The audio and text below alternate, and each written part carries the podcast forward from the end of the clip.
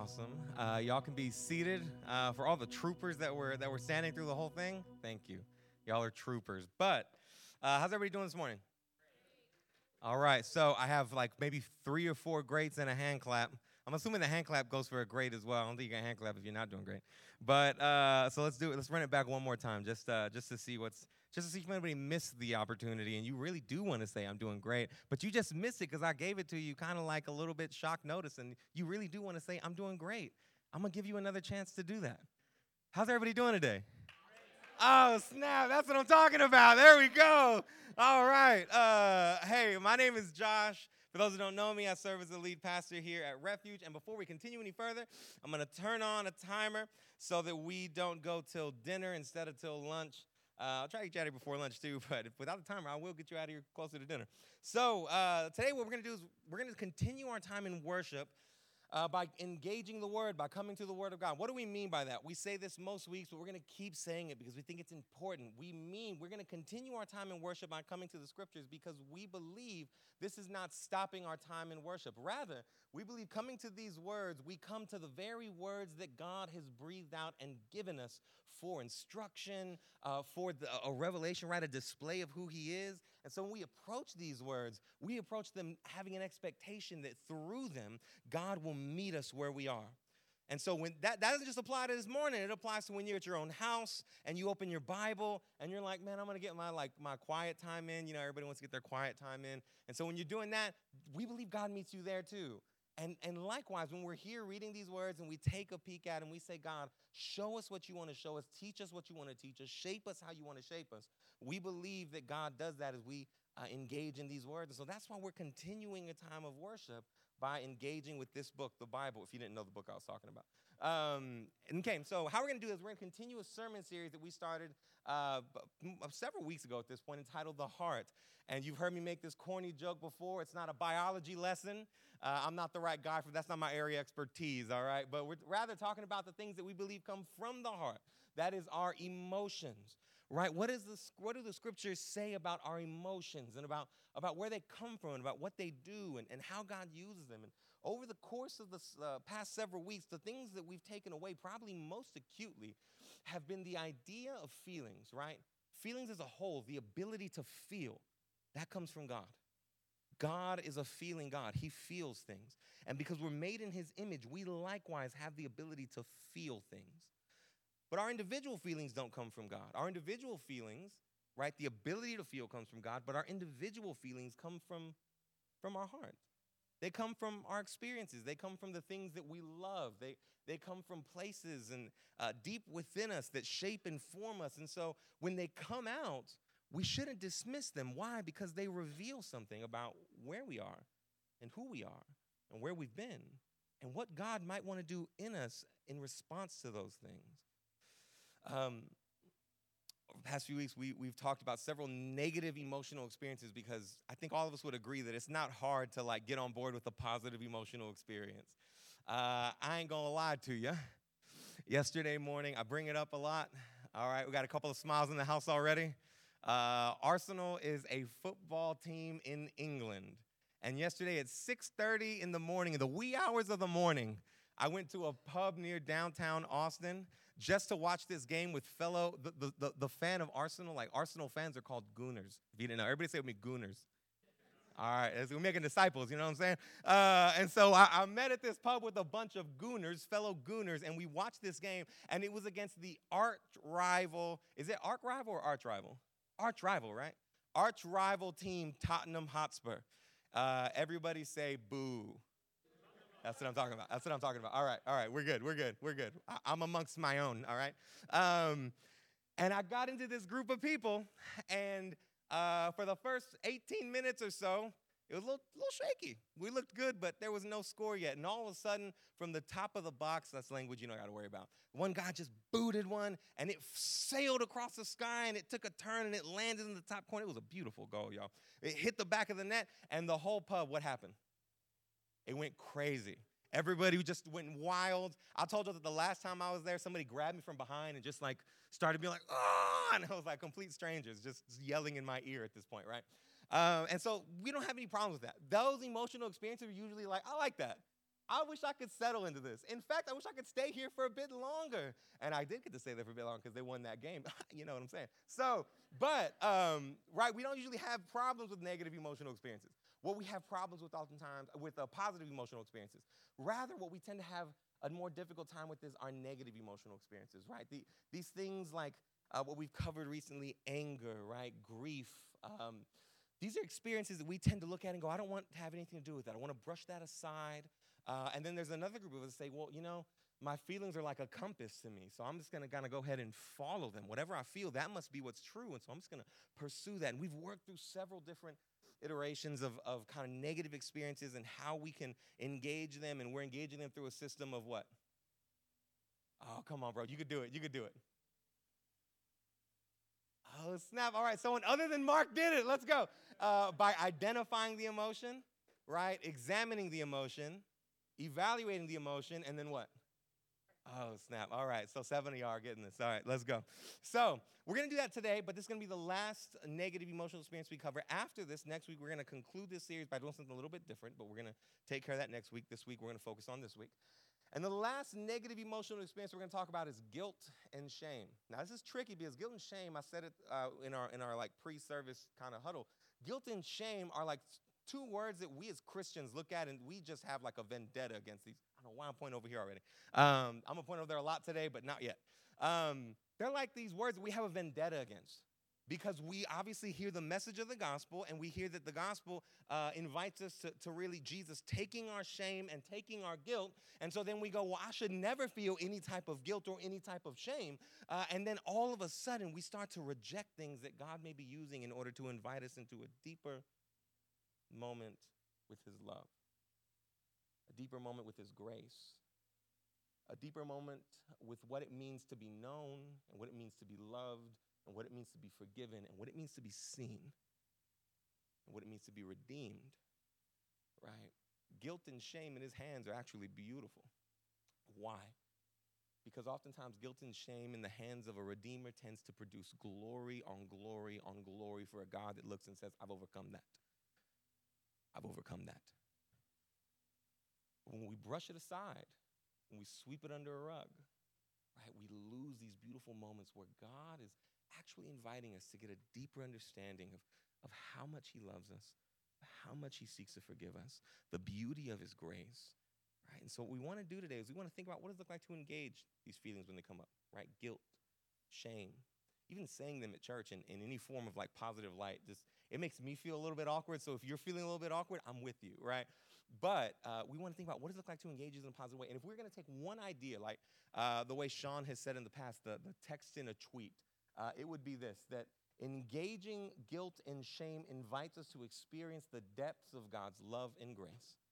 Right? Engaging guilt and shame invites us to experience the depths of God's love and grace. So, how we're going to explore this idea is we're going to do it the way we've been doing it the past few weeks. We're going to first try to start by defining guilt and shame. Right? We're going to define them. Sometimes for us, we define them in, in ways that we have grown accustomed to or ways that we feel comfortable with. And so uh, we want to define them in a way that we think is a little bit more neutral and a little bit more uh, helpful. And then from there, we want to find that idea of guilt and shame in our own lives. And from there, we're going to put uh, guilt and shame through that, that system of identify, uh, examine. Even I used to be slipping up on it, so I, I, I appreciate y'all that know it. Identify, examine, evaluate, and act. And then at the end, we're going to try to sum it up kind of, kind of how the gospel approaches this idea as well, although that'll be laced through uh, very much during, during the course of what we're going to talk about. So let's start with defining guilt and shame, because before we jump into a text, which I want us to do, we need to kind of define some terms. Because if we're going to define the terms, we're going to take our own ideas of these thoughts and we're going to put them into a text, and then we're going to pull out kind of our own ideas from it. So we want to define some of these terms well. And so, how do we define guilt and shame? This is, this is some thoughts that I would want you to think about. First off, what do guilt and shame tell us? Well, guilt tells us I've done something wrong. That's a pretty basic, basic definition. Guilt is just the simple feeling internally, right? Your own conscience looking at you, being like, fam, I've done something wrong. I've done something wrong. I, have hurt somebody. Uh, it, you know, like it, it is that same feeling. And I hate to use another like dad example, but it's just so easy with young children. Uh, it's that same thing that makes my daughter, when she's done something, when she's like, my dad actually, this is actually a better example. My dad loves to carry around, dad, raise your hand. Okay, right there. All right. My dad loves to carry around this little black briefcase. He loves to carry it around.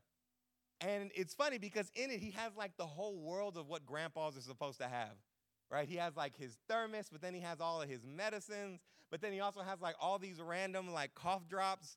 And I'm pretty sure soon there's gonna be like Werther's in there, you know, because like once you get to a certain age, Werther's just become a staple. Uh, and so you got a little caramel candy, that type of thing.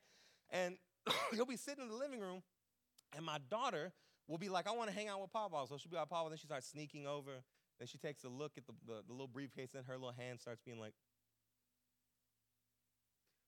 But the thing is, she doesn't do it with this sense of like, I have freedom to do this. You see what I'm saying? She doesn't just pick it up and go, oh, yeah, I can open this and grab some cough drops. MBD, right? I want my Ricola. Uh, she doesn't do that. She kind of does this weird thing where she slides over and goes, and she slowly opens and then Papa has to be like, hey. And then she's like, I don't touch nothing. Right? I've done something wrong. In her case, I'm doing something wrong, right? That kind of internal voice, right? But then in addition to that, we have shame. And shame is a little bit more complex. It takes on a different dimension, but shame is that something is wrong with me. And here's probably the biggest point others can see it. Something's wrong with me, others can see it though. And that's where shame is really produced. Something's wrong with me, I've done something wrong, and others can see that thing. That's where shame comes in. Okay? Now, here's the thing depending on circumstances, depending on circumstances, that's a big, I should have underlined and all kinds of other things that depending on circumstances, because I think we can all identify moments where guilt and shame can go very wrong. But depending on circumstances, both guilt and shame can be helpful, right? Both guilt and shame can be helpful in the right circumstances, right? Surrounded by the right people anchored by the right hope, freed by the right message. I, I love this quote that um, the authors of that book, Untangling Emotions, that I've constantly talked about, uh, that a lot of the stuff came from. Um, this man's name is Alasdair Grove, something like that. Can you put on the next slide? I forgot this man's last name, and I put it here. Uh, oh, Alasdair Groves. Yeah, that's right. Okay, so uh, he says it like this in the book Painful emotions such as guilt and shame are at their best meant to promote healing and growth. When we get a signal via guilt and shame, we know something is wrong, right? So, guilt and shame at their best, at their best, right, promote healing and growth. Why? Because they send us they send us a signal something's not right, something is wrong. This is maybe, maybe for some of us already challenging because we've never experienced something like guilt or shame at their best. I would say the majority of us have and treat this as a negative experience. Why? Because we've experienced guilt and shame at their worst, right? Where you're down and maybe you're even saying, hey, I did something wrong. And people are saying, well, yeah, because you should have done that. And man, you messed up your whole life. You ain't go to school. You ain't, you ain't get a good job, right? You messed up with that boy. You messed up with that girl, right? That, that's how we tend to experience these things through harshness, through anger, outside of a redemptive lens and so when we approach guilt and shame, we automatically have this deep sense of like, I hate this. And what ends up happening is because we've been abused by these things in their negative context, we develop a deep resentment toward them. Ignore it, guys. Let's go. Let's focus here, all right? Uh, right? We develop this deep resentment and, and resistance toward it that then in time, once people keep telling you you're wrong, you've messed up, you're wrong, you've messed up, that resistance and that resilience gives birth to saying, you know what? No, I haven't. In fact, I don't think I ever do. I'm doing me, and I live my truth. And I think I know what's good for me. I'm right. You're wrong. And all of a sudden, on the opposite ends of the spectrum, because people have abused us with the ideas of guilt and shame, we can easily find ourselves in spaces where now we have no more shame. We have no more guilt, and we think we're free. But in all honesty, right, we're not. We're bound most likely by our own resentment, by our own anger. We're not actually free. We're just bitter and hurt. And so this is important. Guilt and shame at their best promote healing and growth, right? At their best, they promote healing and growth. We'll get to kind of how we want to engage it and how we want to think through that in a minute, but we want to find, um, find guilt and shame in our own lives. What does that look like? Well, a couple of thoughts that I would love to bring you to first, right? Can you get to the next slide real quick?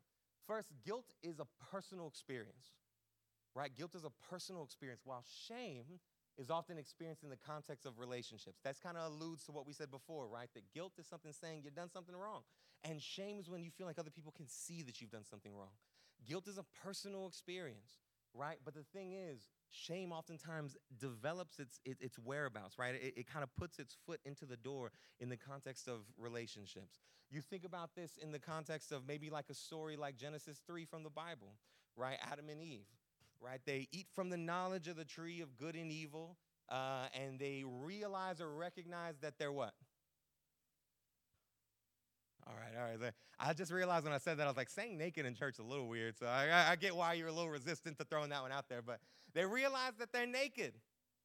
Uh, and the thing is, they look at each other and they're like, oh, fam, you're naked.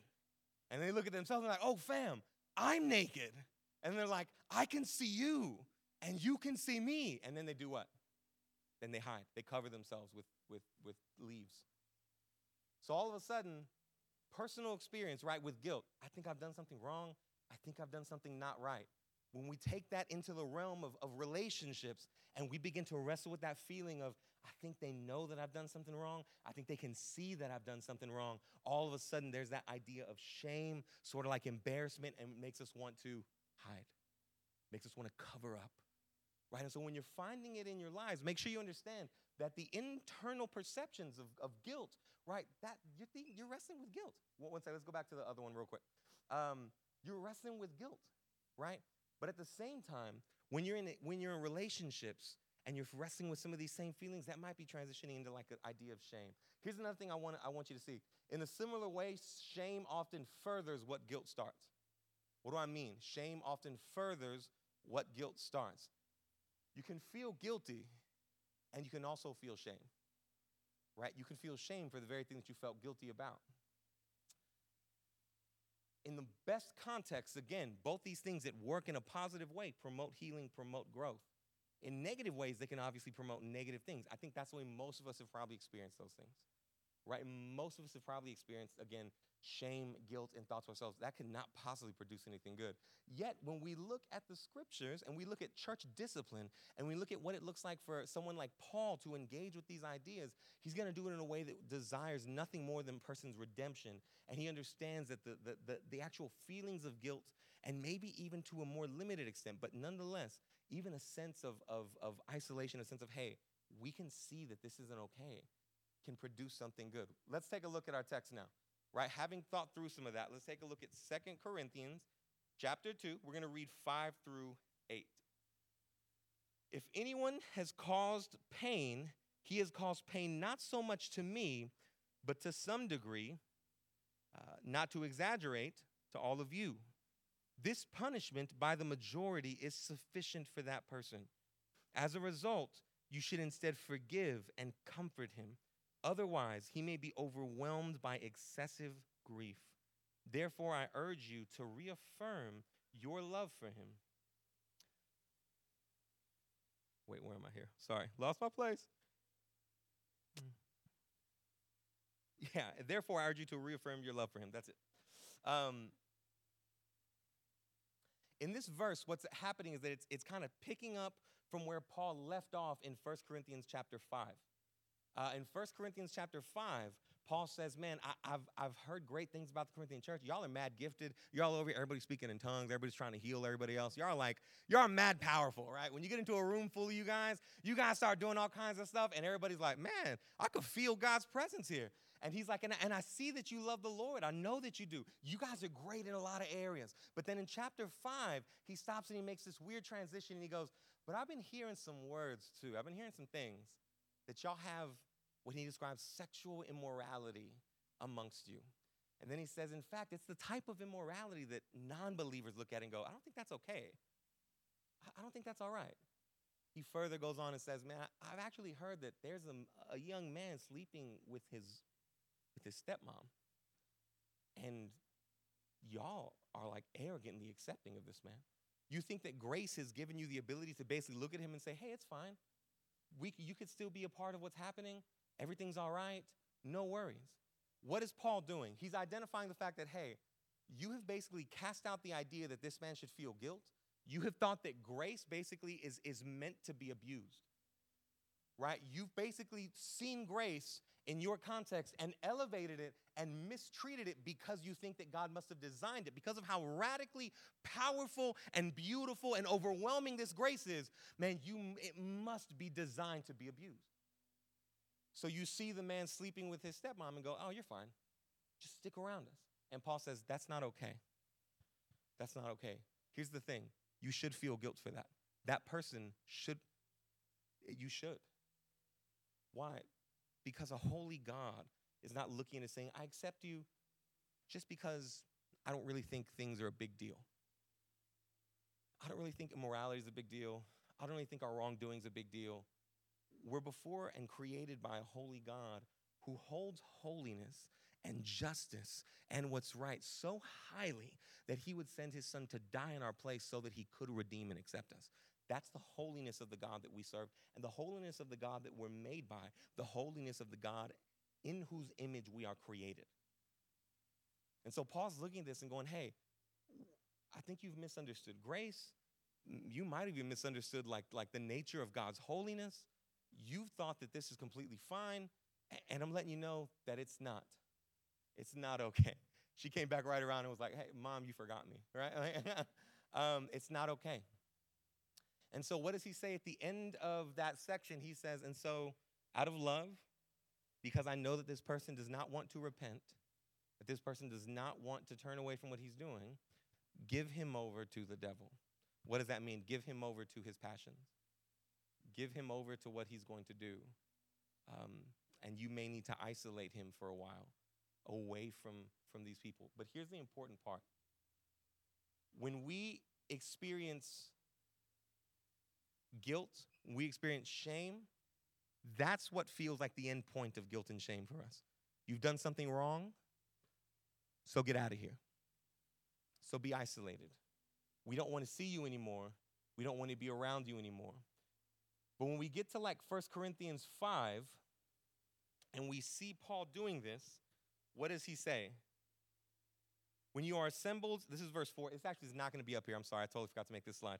Um, verse 4 in chapter 5 When you are assembled in the name of our Lord Jesus, and I am with you in spirit, with the power of our Lord Jesus, verse 5, hand that one over to Satan for the destruction of the flesh. Again, really sounding rough right now. But then that verse continues so that his spirit may be saved in the day of the Lord. Do you see what's happening here?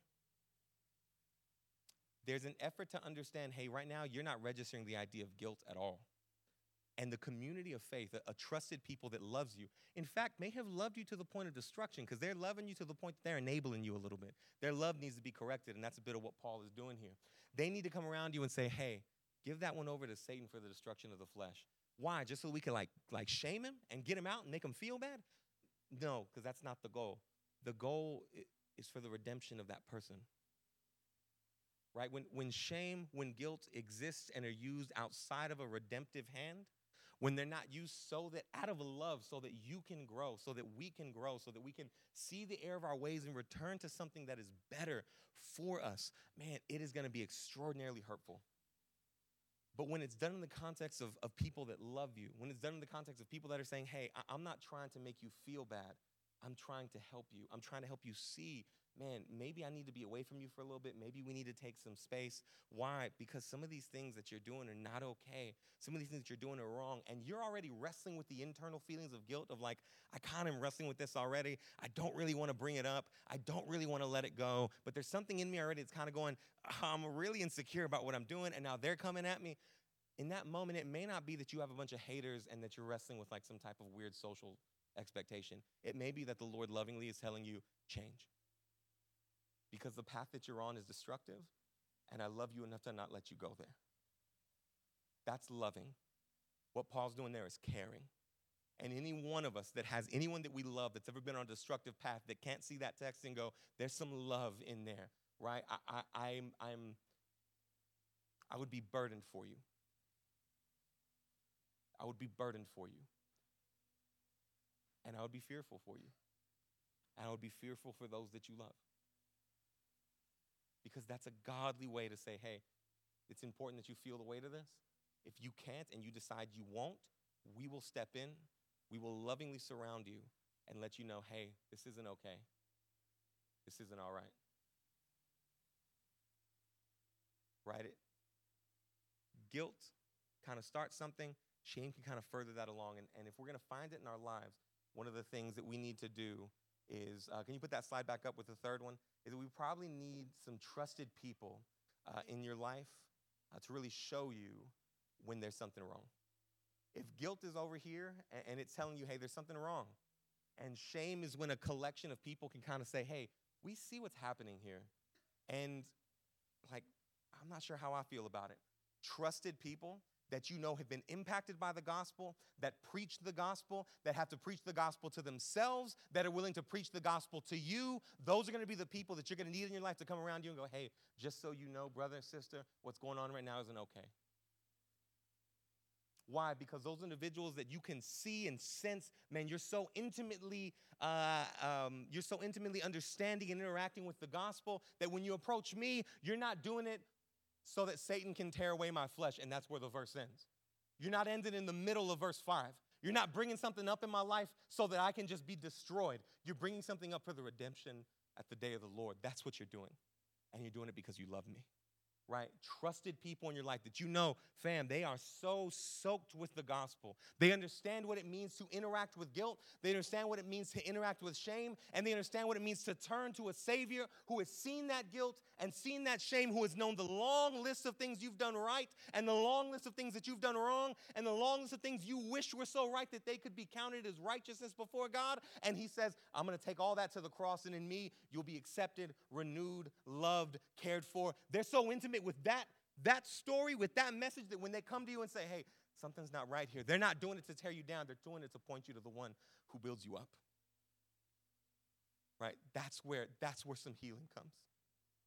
Right? When you're so lost in your own efforts to make yourself the person that you desperately think is the one worthy to be loved, worthy to be cared for, worthy to be accepted, worthy to be seen, worthy to be built up, that you keep putting forward, no, I'm fine, I'm fine, I'm fine. And someone comes over and says, No, you're not, but you're still loved.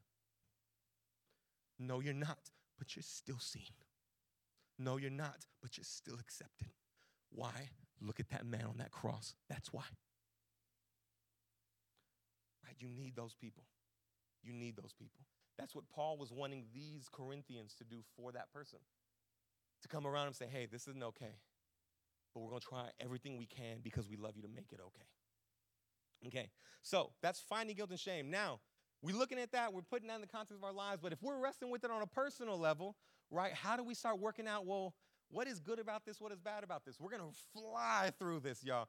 In the past few weeks, we've been sitting there like getting a little getting a little cute with the identify, examine, evaluate, acting. We're going to fly through this bad boy. So if you're writing stuff down, God bless you and good luck. You might want to take some pictures. So, if we're going to start engaging guilt and shame, right? If we're seeing it at work in our lives and we're hoping, hey, can people that are godly, right? Uh, can people that are gospel centered, can they, like people that are gospel just like just like saturated with the gospel? Can, can I trust them with the things that are going on in my life and bring those things to them? But we're, before we get there, we probably need to start understanding what's happening in our heart. That's where we want to go through this engaging, excuse me, um, guilt and shame. The first thing, if we're going to identify guilt and shame, a couple of things you should probably look out for. First one, that internal voice going, I shouldn't have done that right? That thing that my daughter's feeling when she's she's just slowly trying to unlock my dad's briefcase. I probably shouldn't be doing this. That's a probably a good indication that you probably shouldn't be doing it. right? There's some things that that's not going to be true for. But it, this isn't saying again, identifying is not saying here's if once you identify the feeling of I shouldn't be doing that means that you shouldn't be doing that. That's not a guarantee, but man, that is a good way to start understanding. I think I'm feeling a sense of guilt. I think I'm feeling some shame. I shouldn't have done that. Or maybe this action, this action has consequences, and I'm fearful of those consequences right? It's a good way to start uh, realizing I think I'm wrestling with some guilt. I might be wrestling with some shame. The other thing that I think is really important, friend, is that if in your life everything is someone else's fault and nothing is your fault, you're probably wrestling with some guilt and some shame. Because if you're playing the blame game so much that no one, no one can be right and only you can be right, then you might feel somewhere inside that if you gave in to what they're saying, you might be at a deficit that you can't overcome. some type of moral deficit, some type of social deficit, some type of, of you know, um, status deficit that you feel the need to constantly defend so that they can never be right and only you can be right, B- shifting blame to where someone else has to take responsibility, but never you, you probably wrestling with some guilt and some shame. So those are things you need to be thinking about to identify, you know, what's happening in my heart. Now, if we're going to examine it and start thinking about, well, right, where is this coming from? One of the things, that, or, or, where's it coming from, and, and starting to think about, is it good? One of the things that I would ask you to really be conscious of is to ask the question Am I guilty before God or before culture? Am I guilty before God or before culture? And are they different? Because here's the thing there will be moments where you will come before a holy God and recognize I have, I have fallen short. And there will be times, and the thing is, that produces a measure of guilt. It produces a sense of inferiority. It produces a sense of I've not lived up to my end of what it means to follow you, to be made like you and, to spread what it means to, to see your goodness across the world. I've not done that. But there will also be moments where you, you come under the feeling of guilt because someone in your family is like, hey, we don't do that. And I don't mean I don't mean glorifying God. Hopefully, if your family is like, hey, we glorify God, that's a good family. You probably got a good family, right? But but if someone's like, hey, uh, you're embarrassing us because we don't dress like that. I think you got to look at that and think, am I, am I guilty because of God or am I guilty because of culture? Is my family, are my family values, my family culture, the culture around, the culture around me building up a standard and then saying you're not meeting that standard and so you're guilty. But before God, you've done nothing wrong, then guess what, fam? I lovingly want to tell you, you've done nothing wrong. You've done nothing wrong. Respecting your father, respecting your mother doesn't look like conceding to everything they want you to do. It does look like honoring them and respecting what they say, desiring to maintain a beautiful and healthy, life giving relationship with them. But it doesn't look like every single time they look at you and say, hey, you're doing something wrong, that that means all of a sudden you are guilty. Because guess what? There will be moments where you feel guilty, where the thing is, you're not. You're not. Family, culture, society, expectations, your job, X, Y, and Z, they may be trying to make you feel like you're guilty, but the reality might be that you're not. So you need to ask yourself the question Am I actually guilty before God, or am I just guilty before some type of culture that I'm involved in? And are they different or are they the same? And if they're not the same, friend, you ain't guilty. You may be feeling guilty, but I love and to tell you you're not guilty. Um, another one that's important is Am I feeling ashamed or am I being shamed by someone? And what do we mean by this? We mean it's one thing to already be wrestling with the feelings of, I feel like I've done something wrong. I feel like if you knew, it would make me feel very uncomfortable and I'd feel like a little bit embarrassed and I'd want to hide versus someone coming at you and basically just being like, hey, uh, the middle of verse 5 here. You're doing something wrong, get out of here. No redemptive plot line to it whatsoever.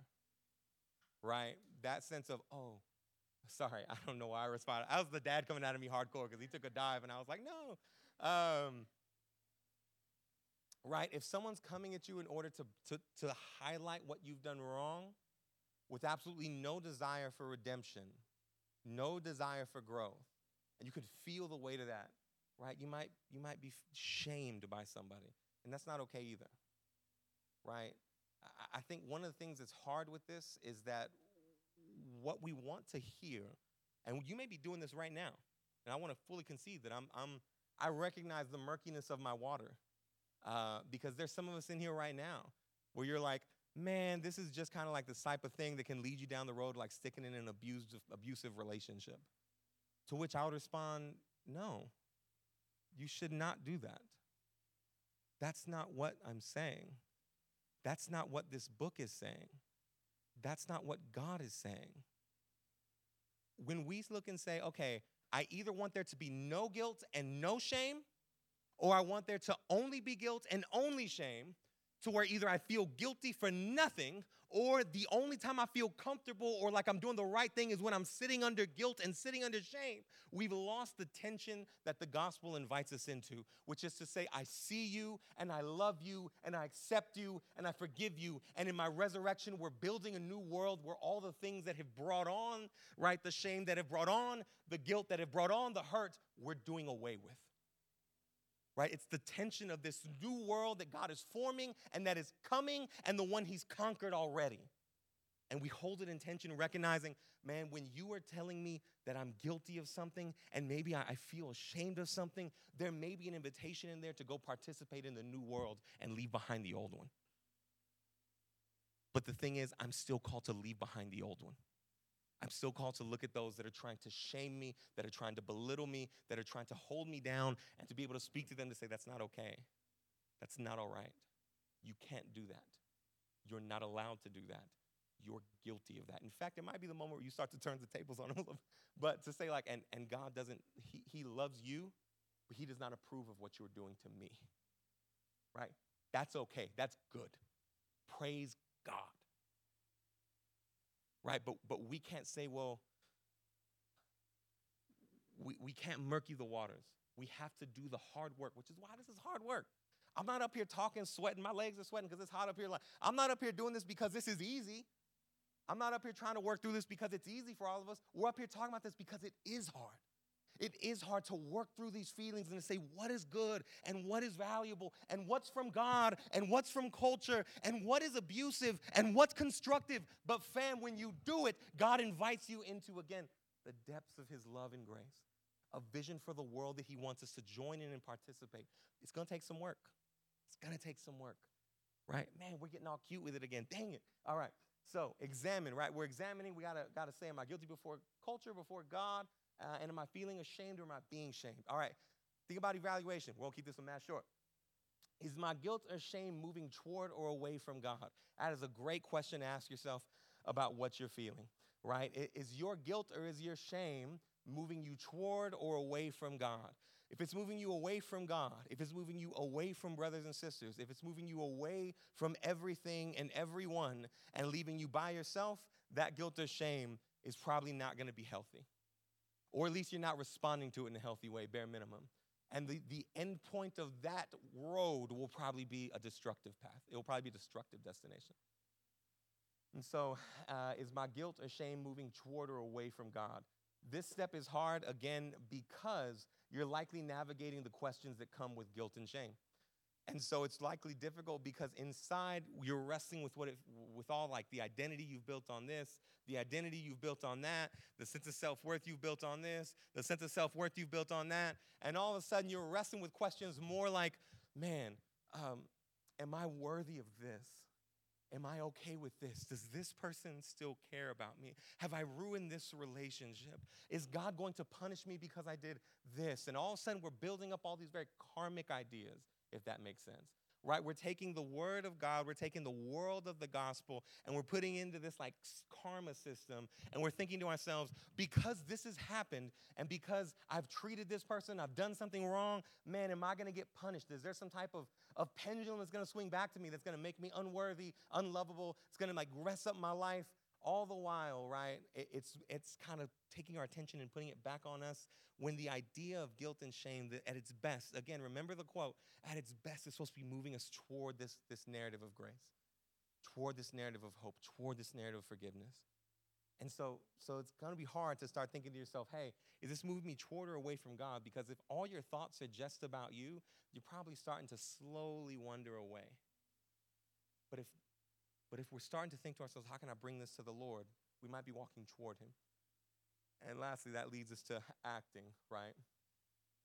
Uh, some things that we, sh- we can do in response to, to guilt and shame. First one, friend, repent and receive a fresh experience of God's incredible grace.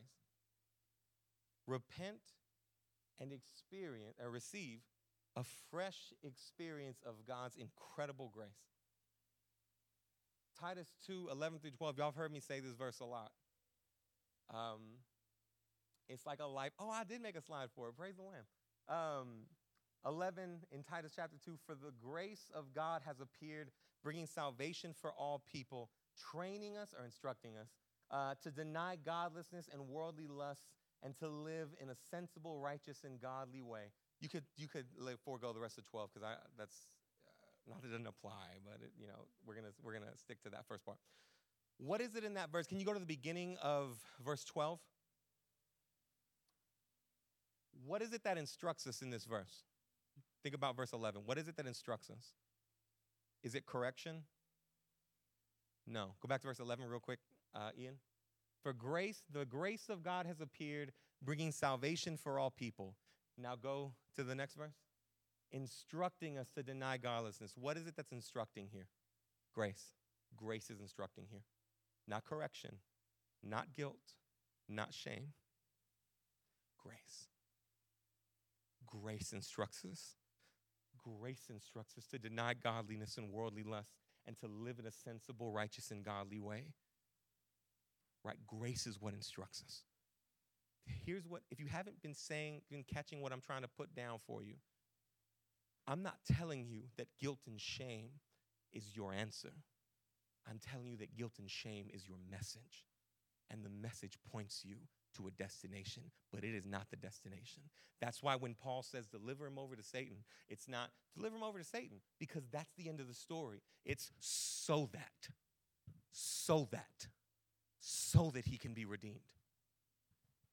Right? Why? Because when we come and we repent and we pour it before the Lord and we say, I am wrong, I am small, I have disobeyed, I have hurt others.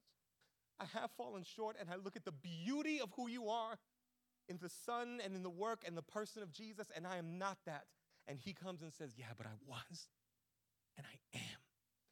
And on the cross, I exchanged what you bring to the table for what I bring to the table. And in my resurrection, I exchange what your future is going to be for the future that only I could produce and I could bring.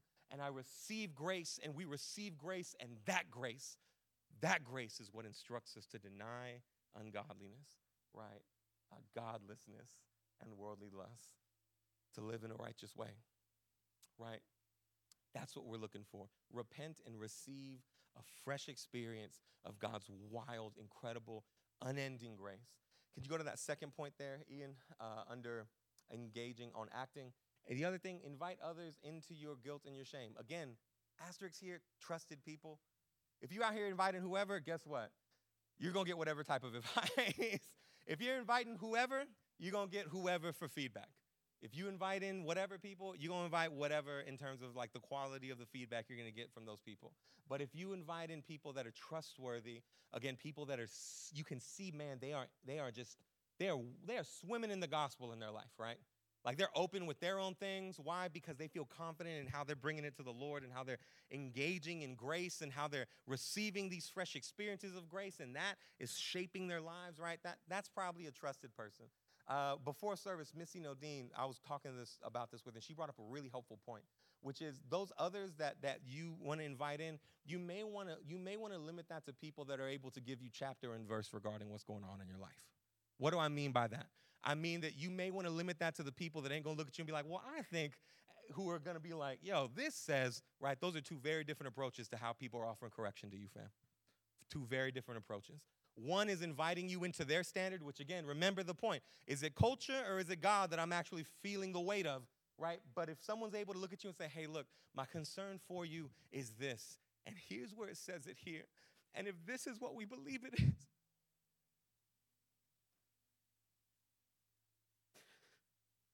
if this book is what we believe it is, and this God is who we believe He is, then man, I want the best for you.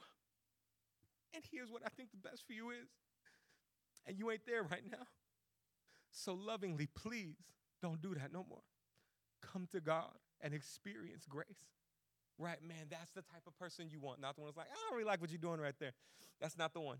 All right, so invite trusted others into uh, your guilt and your shame.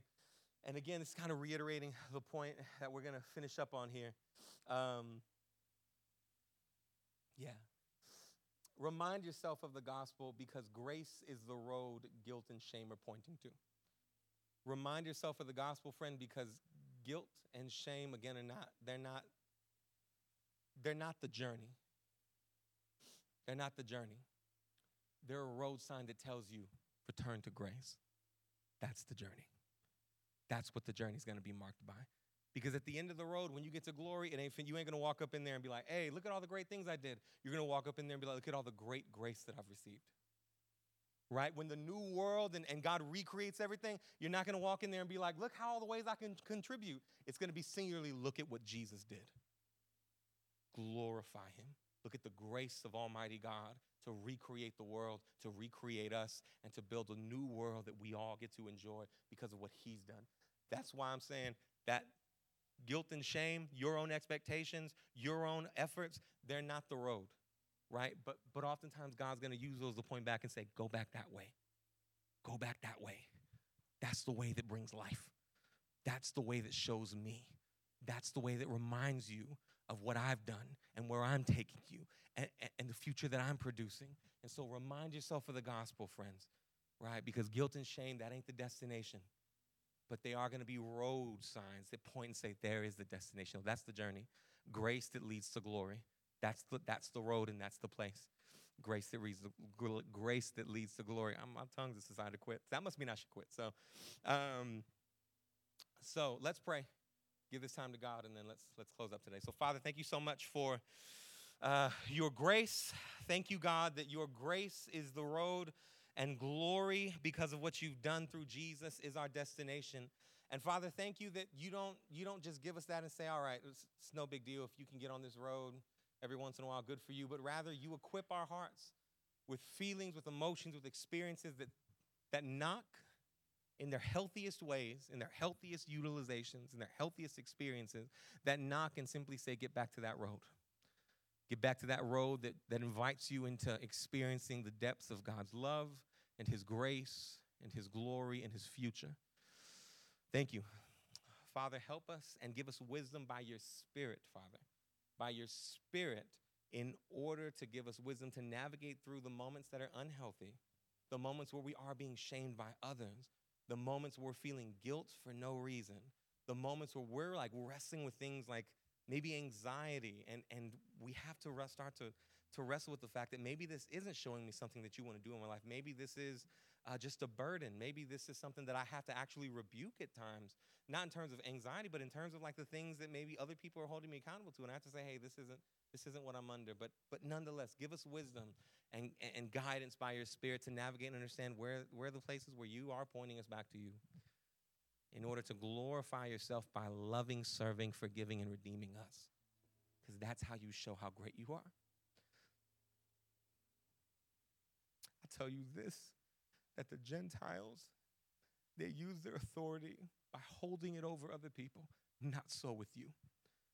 The greatest will be the weakest, the smallest, the one who comes to serve, just as the Son of Man came not to serve, but to uh, not to be served, but to serve. Father, help us live like that.